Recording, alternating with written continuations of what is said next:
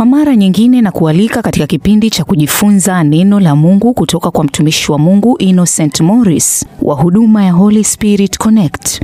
Karibu. Bwana Yesu asifiwe. Karibu sana katika somo letu la leo, na leo tunajifunza tenda makuu kwa neno. Leo tunajifunza tenda makuu kwa neno. Ukifahamu siri iliyopo katika maneno ya kinywa chako, utatenda makuu. Tazama hapa, kwa neno kila kitu kiliumbwa.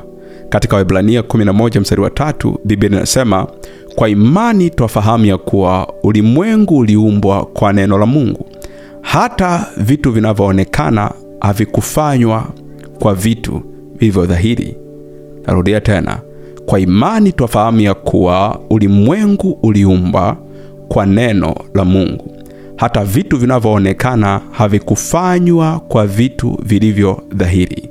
Hapa tunajifunza kwamba kwa kinywa kinaumba. Hapa tunajifunza kwamba kinywa kinaumba. Maana yake kitu chochote ambacho unataka kiwe, wewe tamka tu kwa imani, kinakuwa. Okay, tazama kitu kingine. Kwa neno Yoshua alisimamisha jua na mwezi. Kwa neno Yoshua alisimamisha jua na mwezi. Mwanzoni tumeona kwa neno kila kitu kiliumbwa, lakini mbili, tunaona kwa neno Yoshua alisimamisha jua na mwezi.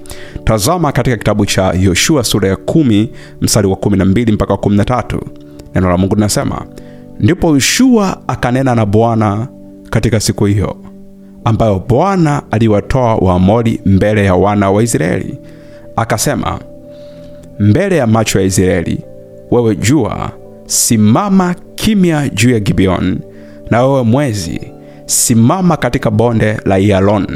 Ndipo jua likasimama na mwezi ukatulia, hata hilo taifa lilipokuwa limekwisha kujipatilizia juu ya adui zao. Tazama, hicho kitu unachotamka ndicho kinachokuwa. Tazama aliyekuwa na ugonjwa kutoka damu alichofanya katika Mathayo sura ya 9 mstari wa ishirini mpaka ishirini na mbili. Tazama yule mama aliyekuwa na tatizo la kutoka damu katika Mathayo sura ya 9 mstari wa ishirini mpaka ishirini na mbili. Neno la Mungu linasema tazama, mwanamke aliyekuwa na ugonjwa wa kutoka damu muda wa miaka kumi na miwili alikuja kwa nyuma akaugusa upindo wa vazi lake, kwa maana alisema moyoni mwake, nikigusa tu upindo wa vazi lake nitapona. Yesu akageuka akamwona, akamwambia, jipe moyo mkuu, binti yangu, imani yako imekuponya. Yule mwanamke akapona tangu saa ile. Tazama, kwa maana alisema moyoni mwake nikigusa tu pindo la vazi litapona. Kwa huyu mama, kabla hajapokea muujiza wake, alisema moyoni mwake kwamba nikigusa tu pindo la vazi lake nitapona, na ndicho alichofanya. Kwa imani akaenda akagusa lile pindo la Bwana, naye akawa mzima.